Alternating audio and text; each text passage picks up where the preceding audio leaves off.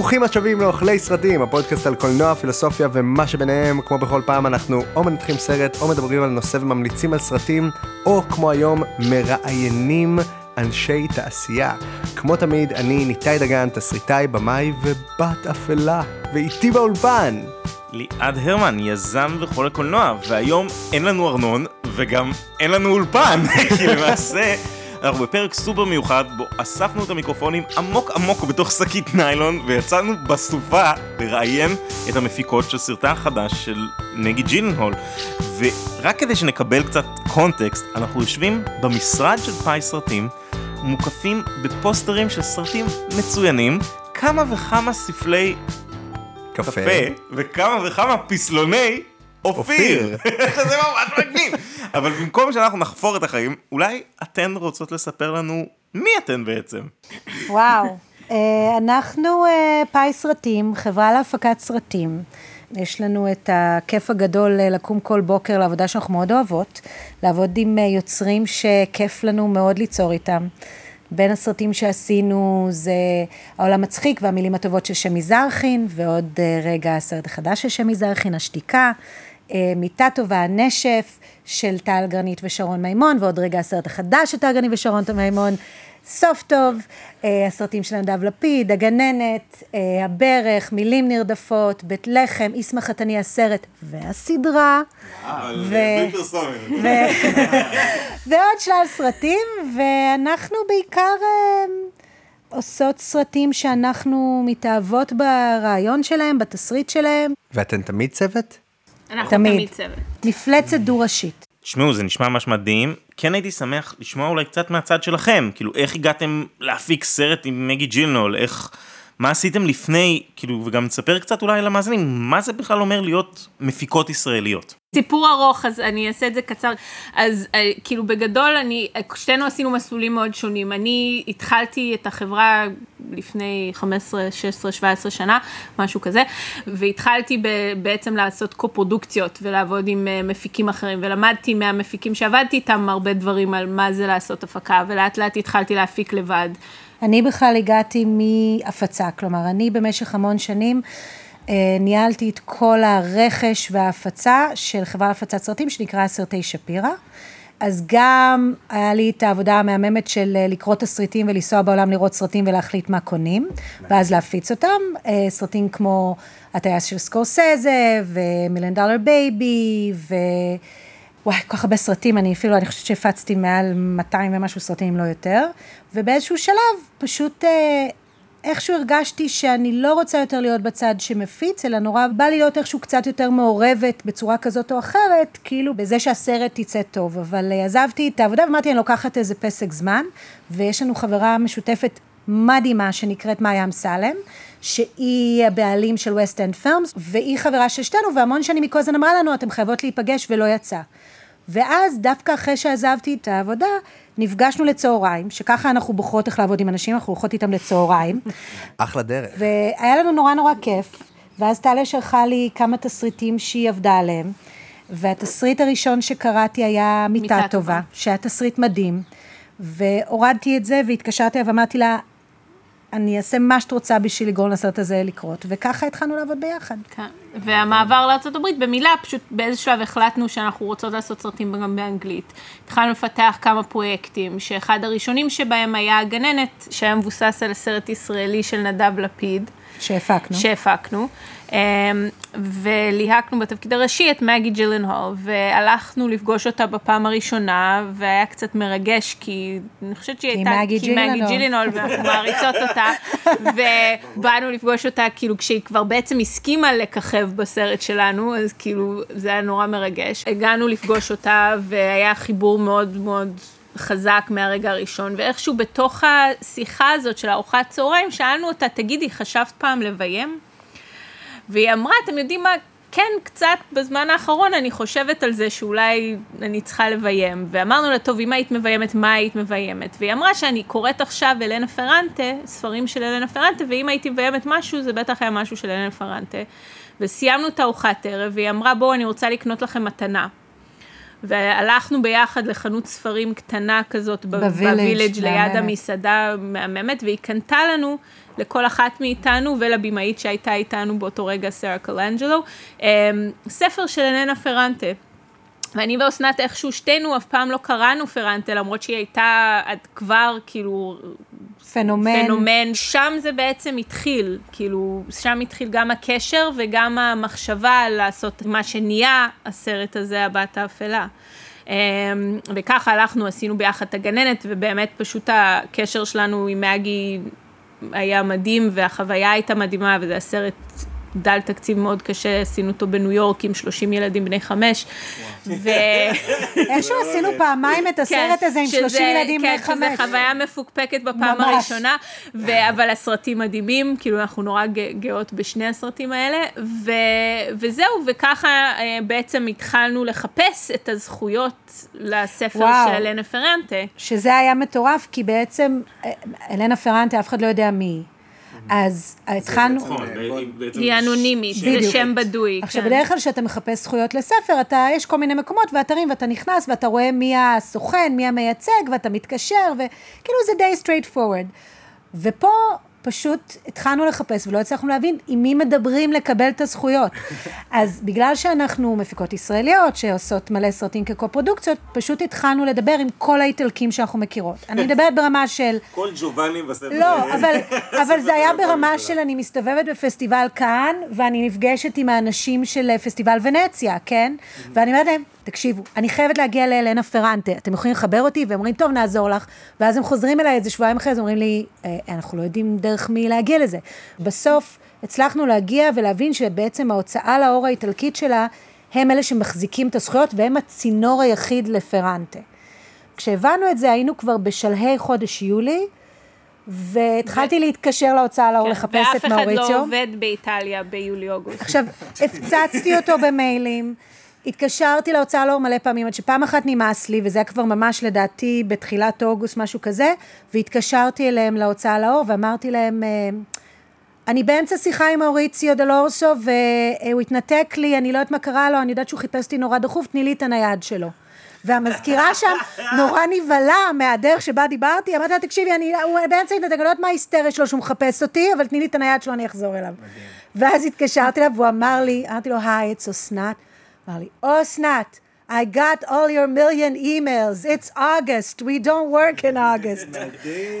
אמרתי לו, הוא אמר לי, "ב- אני מבטיח לך, בספטמבר נחזור. אמרתי לו, אוקיי, אבל בראשון לספטמבר אני מחפשת אותך. בראשון לספטמבר גם התקשרנו וגם שלחנו לו מייל, ואז הוא כבר ענה, אמר לי, אוקיי. והתחלנו את התהליך בעצם. כן, ואז זה כבר היה תהליך יותר רגיל של משא ומתן ולקבל את הזכויות. ומגי כתבה מכתב לאלנה פרנטה בעצם על למה היא רוצה לביים את הסרט על בסיס הספר הזה ולכתוב אותו, ופרנטה הסכימה בעצם. בתנאי שמגי תביים. כלומר, כל ההסכם היה ש...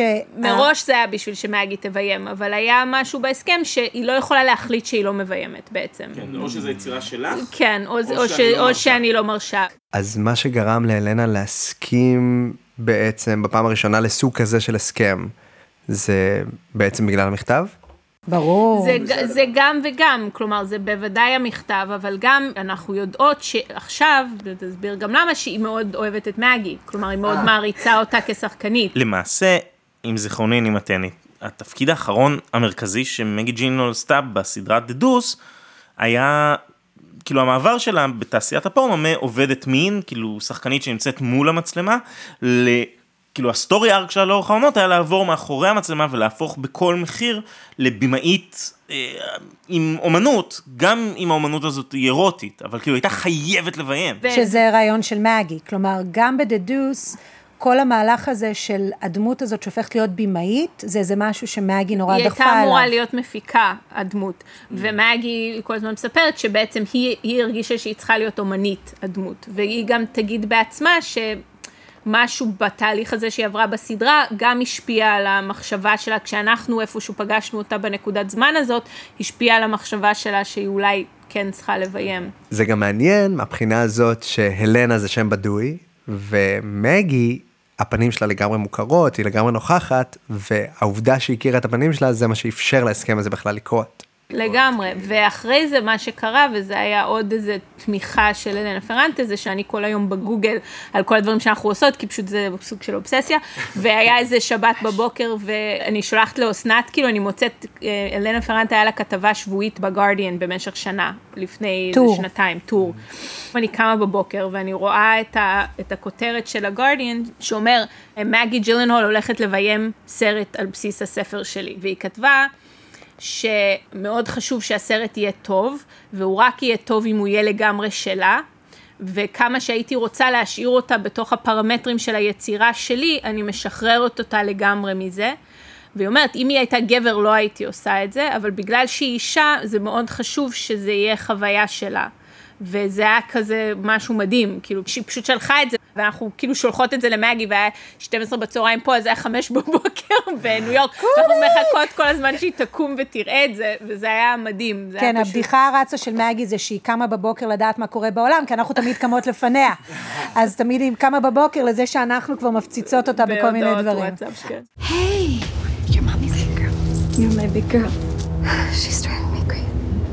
What were your daughters like when they were little?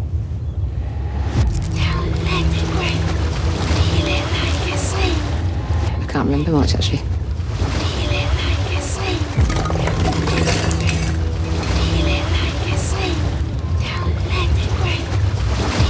I saw you at the beach today. I didn't see you. I saw you.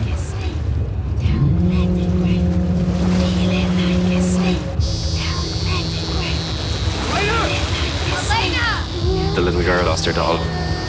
She wouldn't stop crying.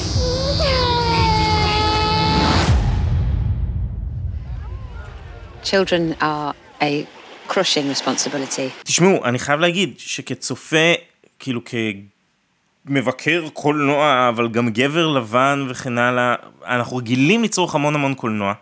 מעט מאוד ממנו הוא קולנוע נשי בהוויה, ופה לא רק שיש מפיקות, במאית, כותבת, סופרת, אלא יש פה קול נשי שהוא אחר, שגם בסרטים שכביכול הם נשיים, זה לא סוג הטקסטים שאנחנו רגילים לראות על המסך, זה לא סוג הנושאים שעוסקים בהם, ודמות שהיא פשוט, היא דמות חד פעמית. מורכבת, כאילו כן, דמות חד פעמית ומורכבת, וכאילו בסוף מה שאני מנסה להגיד, או לשאול, זה כמה שרואים את זה על המסך, עניין אותי כמה באמת היה דיבור מאחורי הקלעים, או מאחורי המסך, על העובדה שמדובר בהפקה נשית חזקה, כאילו כמה זה באמת מבחינתכן גם סרט נשי, וכמה זה היה באג'נדה כשיצרו אותו. אז חלק מזה זה זה, תראה, אני חושבת שזה שמגי ואנחנו נשים זה מאוד קשור לחיבור לספר, לתחושה הזאת שיש פה משהו, וזה נכון לכל היצירות של פרנטה, אבל בעיניי בספר הזה בעיקר, שתמיד הייצוג של נשיות ובעיקר אימהות, למרות שזה הורות,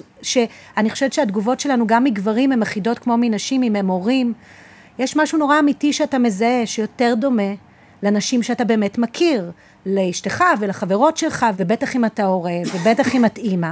ו- ואני חושבת שמה שלנו היה חשוב, למגי ולנו, זה לשים את זה על המסך, לא את הוורסיה, איך היא עושה את זה? איך היא קמה בבוקר בליפ גלוס, תוך כדי שהיא עושה מיץ תפוזים? כי זה לא, כי זה לא אמיתי. ואני חושבת שזה היה מאוד מודע, כאילו מגי כל הזמן מדברת על זה, וגם אנחנו, וגם אפילו עוד בקידום של הגננת, זה היה איזה שיחות כן. בינינו לגבי לשים על המסך איזשהו אמת.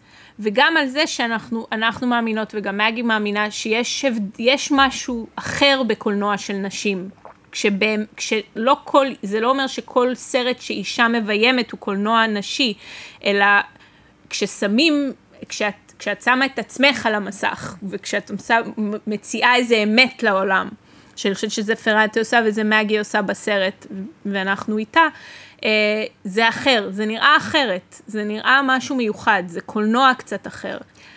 אה, אני חושבת שזה בא ביד- לידי ביטוי ברמת ההפקה, אה, ב... אני לא יודעת להגיד אם זה משהו נשי בהפקה, אני חושבת שהיה בין שלושתנו קשר מאוד מיוחד, ואני חושבת שזה מאוד משפיע על הדרך שבו הסרט נעשה. אה, זה לא אומר שכל אישה זה ככה, וזה לא, זה, שוב, אני לא חושבת שזה משהו שהוא כל כך שחור ולבן, אבל אין ספק שהיה משהו בחיבור שלנו אחת לשנייה ובחיבור שלנו לסיפור הזה, כולנו באות, בנות אותו גיל ממש, כאילו, אני ומגי יש בינינו שבוע. כאילו, אני הכי גדולה. אסנת הכי גדולה, אסנת יותר בוגרת מאיתנו. אני הכי בוגרת פה. אמ, ולשלושתנו יש ילדים, שכל אחת מאיתנו יש ילד חופף, זה קטע כזה, כאילו בגילאים. אז, אז היה משהו ב... נכון. אז אני חושבת שבגלל שהתחברנו לזה, כולנו ממקום כל כך אישי. וזה מה שעניין אותנו פה. מה שעניין אותנו בסיפור הזה, בטח את מגי וגם אותנו, זה שאין גיבורות כאלה, ושזה האמת. וזה גם אמת שלא מדברים עליה, זה אמת שהוא כמעט טאבו. כמעט אסור להגיד את זה, אסור להגיד שקשה לפעמים להיות אימא. אז באמת, כאילו בדרך כלל הנרטיב שאנחנו רגילים לראות, זה כזה אישה חזקה שמצליחה גם לג'גלג בין הקריירה לאימהות, כמו שאמרת, לשים את הליפסטיק בבוקר. ופה הייתה תחושה... כאילו, אני הייתי, יצאתי מהסרט פעמיים, פעם אחת שתפסתם אותי באמצע, כי באמת זה היה לי קצת קשה, ופעם שנייה, כאילו הסרט נגמר, אני יוצא מהאולם, ואני פשוט מרים טלפון לאימא שלי, כאילו... מעולה. כל הכבוד, כל הכבוד. לזה אנחנו שואפות. אנחנו בדיוק. ומה שהיה מעניין עם הילדות, זה שבאמת הרבה פעמים הרגשתי שפשוט מגיע להן מכות, זה נורא, זה נורא, אני הכי לא בעד זה, כן? אי אפשר לתאר כמה השתי שחקניות הצעירות האלה הן מתנה, כן. שלוש, שלושתם, אבל בעיקר שתי ילדות שמשחקות את הילדות של הלידה הצעירה. בעיקר ביאנקה. וואו, איזה שחק... השחקנית אה, ש- רובין ארווד שמשחקת את ביאנקה בעינינו, זה, כוכבת, היא שחקנית שהולכת להיות שחקנית, כוכבת, כן. זה הולך להיות משהו כמו... אמ, אני אומרת, נטלי פורטמן בליאון בזמנו, זה דבר שאי אפשר לתאר כן. אותו, היכולות של השחקנית הזאת, אבל אני חושבת שהיה משהו בכתיבה של מגי, שהיא באמת יוצרת מדהימה, שהתסריט היה כל כך טוב, שברגע שהיה לנו תסריט, הרי כל התהליך, באיזשהו מקום כמפיקות, מה שאנחנו תמיד מנסות זה לשמור על איזושהי שליטה יצירתית שלנו ושל התסריטאים, במאים, ככל הניתן, בשביל שהסרט יהיה באמת מה שאנחנו היינו רוצים. כי בקולנוע ישראלי אני חושבת שזה פחות בעייתי, בקולנוע בחו"ל, ברגע שהמימון הוא מימון פרטי וכוחות השוק משפיעים, זה נורא קשה, אתה צריך לעמוד מול כל האנשים האלה שכותבים לך צ'ק, שזה דבר מדהים. מישהו בא וכותב לך צ'ק ולך תעשה סרט, אבל כמובן שיש עם זה גם strings attached, ואתה, יש עוד אנשים שנעלים איתך דיאלוג. אז אני חושבת שהתפקיד שלנו הרבה פעמים, זה תמיד לשמור מצד אחד על הסרט, שהסרט יהיה הכי טוב שיכול להיות, ועל התהליך הקריאטיבי של היוצרים ושלנו. והתסריט היה כל כך טוב, שהיה לנו ברור שדבר ראשון, אנחנו רוצות ללהק את הלדות. התבנית של הסרט תהיה מה שאנחנו רוצים, ואז מי שיצטרף, יצטרף בעצם למה שאנחנו רוצות כי לעשות. כשאתה שם, כששמים את אוליביה קולמן בתפקיד הראשי, מאוד ברור איזה דמות זה הולך להיות באיזשהו מקום. כלומר, כן, אז היא מביאה זה את מ-. היא מביאה גם את האמיתיות, אני חושבת. כאילו, היא אישה, נגישות. שמר, את הנגישות, היא מרגישה אישה מאוד אמיתית, יש לה גם הומור מסוים. גם אני וגם ליר זוגתי יצאנו מהסרט פשוט מאוהבים בג'סי וקלי. ג'סי באקלי היא... היא דניאל דיי לואיס, היא אין היא מדהימה. אין דברים כאלה. פנומן, מעבר לזה שהיא... קודם כל, היה לנו מזל גדול, גם, כי כן. כל הקאסט של הסרט הזה, הם פשוט האנשים הכי מקסימים, והיה לנו כל כך כיף לעשות את הסרט הזה. ואד האריס. זה שלולית. אני וטליה, כשאד הגיע לסט, נהיינו שלולית של זה היה התרגשות. הרגע שאני ואוסנת, כאילו היה לנו רגע אחד של כזה גרופיז כאלה, שהסתכלנו על המוניטור ואמרנו, אד האריס בסרט בסרט." שלנו. איזה מגניבות אנחנו שאד האריס בסרט שלנו. היה לנו כזה רגע אחד כזה בכל הסרט. זאת גם פעם ראשונה בחוויית צפייה שלי, שאני רואה אותו צנוע, שקט, סגפן כזה, הוא לא הגבר. לא מה שאני רגיל לראות בקריירה שלו. אבל תראו, מגי, אני חושבת שהיא שחקנית באמת, אולי אחת הטובות שיש בעולם. אני חושבת שיש משהו בשחקנית שהיא, שכשהיא הגיעה לביים, קודם כל היה מאוד ברור שהיא רוצה, ולנו, שאנחנו רוצות לייצר סביבת צילומים מאוד מאוד מאוד נעימה, ומאוד משפחתית. כי היא גם מכירה את זה כשחקנית, כאילו, מה זה אומר.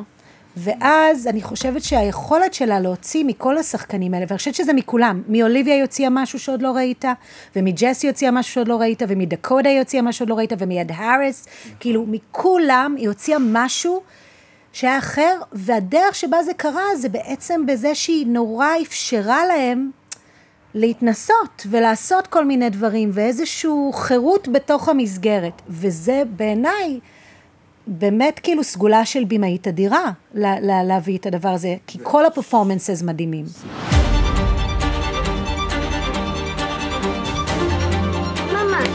I'm working. I'm.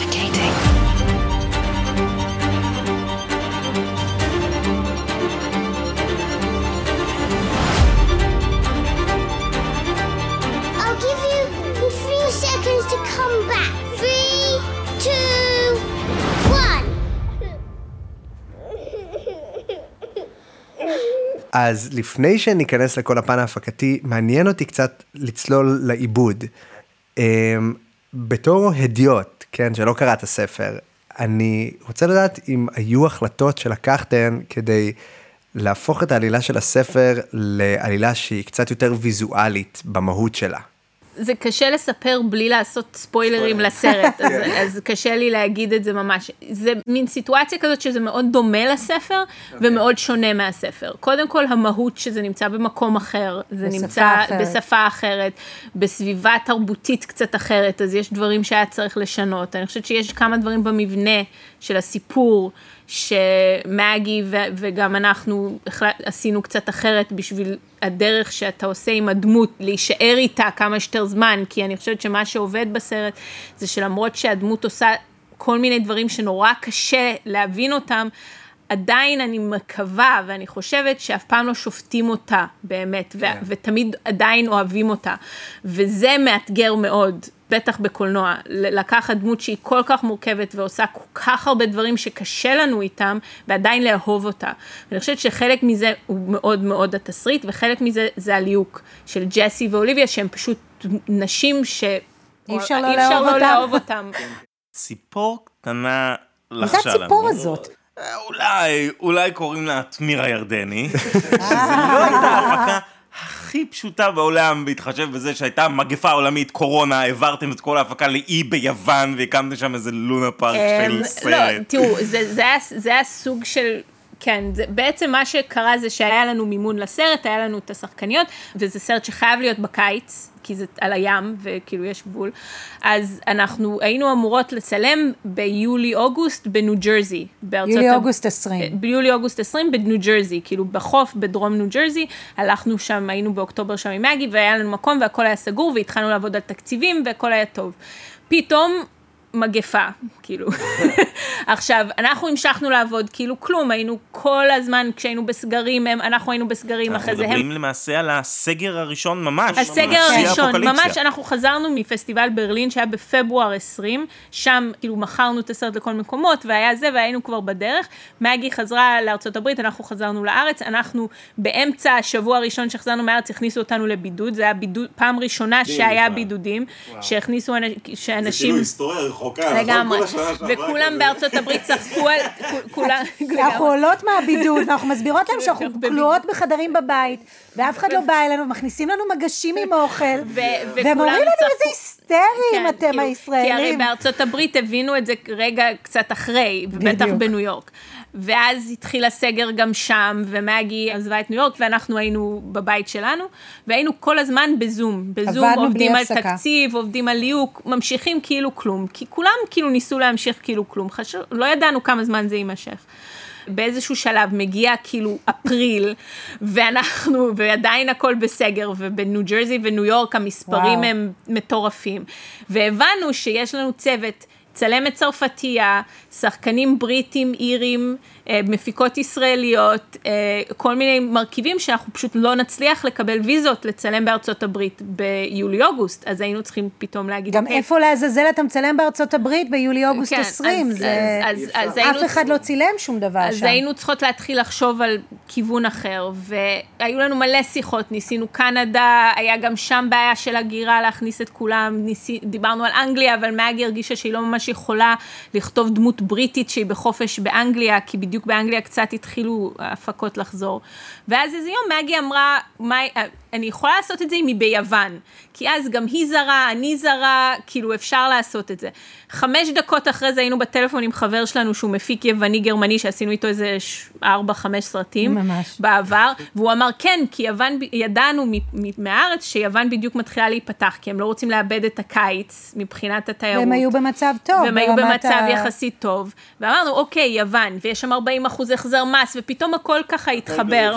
ומצאתם את עצמכם כמה ו- חודשים על אי. ביוני, בוא נגיד ככה, ביוני העלינו פעם ראשונה את הרעיון של יוון, ב-17 לאוגוסט היינו ביוון. כולם. כולנו, כאילו. כולם עם הילדים. עם הילדים, כן, אני, אני עם שלושת הילדים שלי, ושהיו אני- איתי כל החודשיים וחצי שהיינו שם. אז כן. אנחנו כולנו הגענו בעצם, מגי, טליה ואני הגענו עם הילדים. הבעל שלי, שהוא הייטקיסט, נשאר בארץ. אני לקחתי איתי את הילדים, ההורים שלי הגיעו להיות איתי על האי ביוון, כולנו בבידוד. אנחנו, השחקנים, כל מי שהגיע לאי, נכנס ל-14 יום בידוד.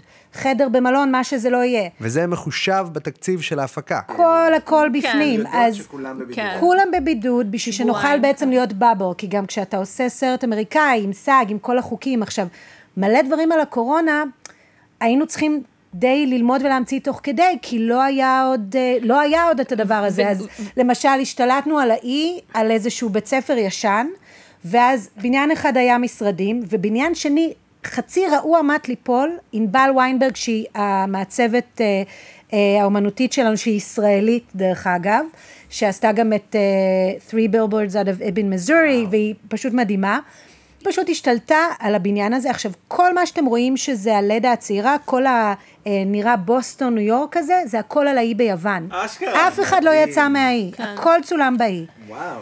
אז תראו, להפיק סרטים זה תמיד קשה ומורכב, בוא נגיד שהיה צריך להיות מאוד יצירתיות. וגם לתת לכולם את הביטחון, שאנחנו שומרים על הביטחון שלהם, והיינו צריכים, כי זה היה לפני חיסונים, לפני זה, אם מישהו אחד היה נדבק, היו סוגרים אותנו.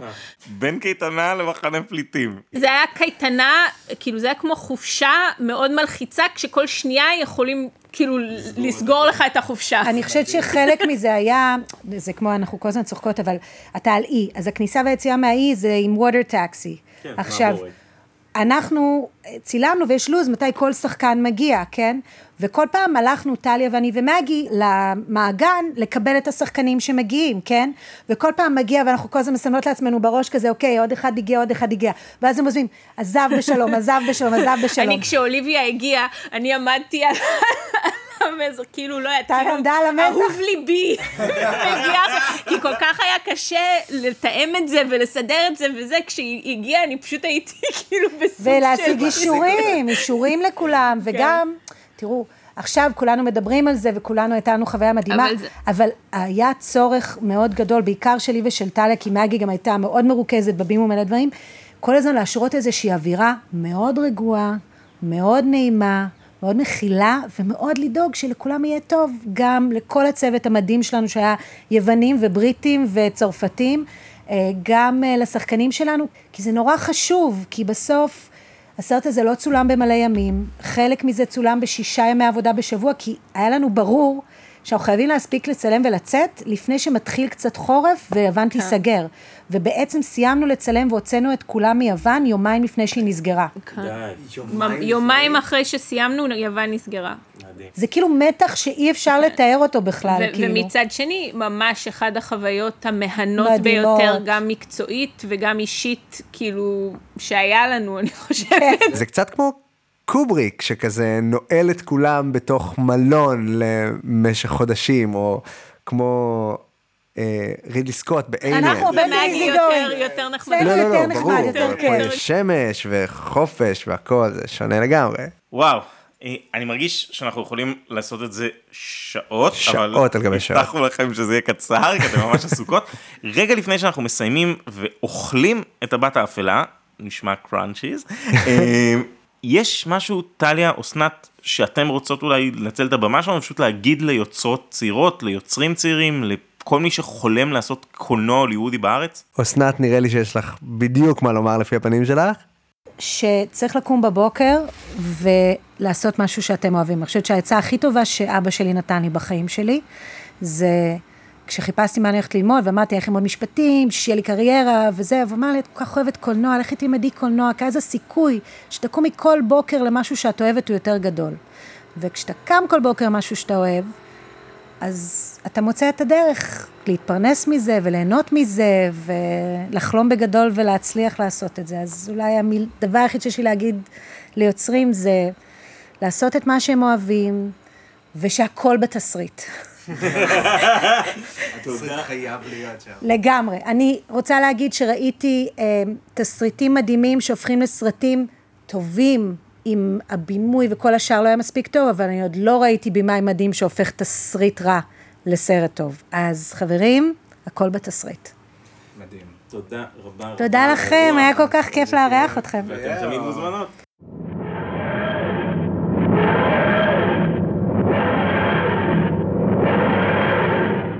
וואו, כאן ליעד וניתאי, מעטי.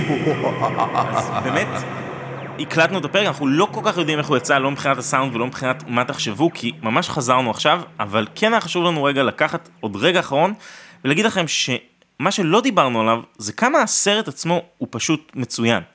כאילו יצאנו אני וניתאי מהפרימיירת עיתונאים, אה, שארנון לא הגיע אליו, ובאמת גם בגלל זה לא לקח חלק ברעיון, ואמרנו, אנחנו ממש רוצים פשוט לדבר על הסרט הזה. ולספר עליו לכולם, כאילו. כי זה סרט שבאמת שווה לראות, ואז התמזל מזלנו, ועם קצת עבודה קשה הרמנו כמה טלפונים, והצלחנו להשיג ראיון עם המפיקות שלו. רעיון אקסקלוסיבי, יש לציין. אנחנו וערוץ 2, אבל מעניין אותנו לשמוע גם מכם, אחד, האם ראיתם את הסרט ומה חשבתם עליו? אם לא ראיתם, טוסו לראות וספרו לנו מה חשבתם עליו. ושתיים, האם באמת סוג כאלה של פרקים זה משהו שמעניין אתכם? אנחנו תכף סוגרים את העונה הראשונה, אנחנו מתחילים לעבוד על העונה השנייה.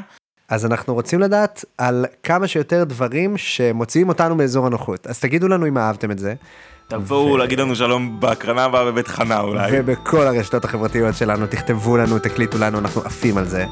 ואם זה משהו שאתם באמת אוהבות ואוהבים, אז אנחנו נשמח לנסות להתאמץ ולהשיג עוד רעיונות מגניבים כאלה. ואם לא, תמיד אפשר לאכול את הראש על איזה סרט טוב אחר. אגב, תרגישו חופשיים גם להגיד אם לא. כאילו, אנחנו לא ניפגע, זה legit. הם לא יושבים איתנו בחדר, איתי. shit, תמיד לא. שוכח את זה. אז, באווירה משמחת זו, אנחנו היינו אנחנו. ואתם הייתם אתם. תודה רבה, תודה רבה לרן רייטן הפיקוח הטכני, תודה רבה לך ניתאי, תודה רבה לאורי אגסי העורך החדש והמגניב שלנו, שאני מקווה שיוכל לקחת ולהציל את ההקלטה של הפרק הזה. ועושה עבודה מרשימה בעודו עורך חדש ומדהים. תודה גם ליובל קורל שלא ערכה את הפרק הזה, אבל הייתה סדרת רשת חדשה ומגניבה. תודה רבה לארנון רוזנטל שלא היה איתנו היום, אבל יצטרף אלינו כבר בשבוע הבא. תודה רבה לכם המאזינות והמאזינים, תודה רבה לאימא שלי שהביאה אותי עד היום, תודה רבה לאימא של ארנון שפתחה לו את הטיק טוק, בו תוכלו למצוא אותנו עושים מתכונים של הבת האפלה. אנחנו היינו אנחנו. ואתם הייתם אתם. ביי. Children are a crushing responsibility.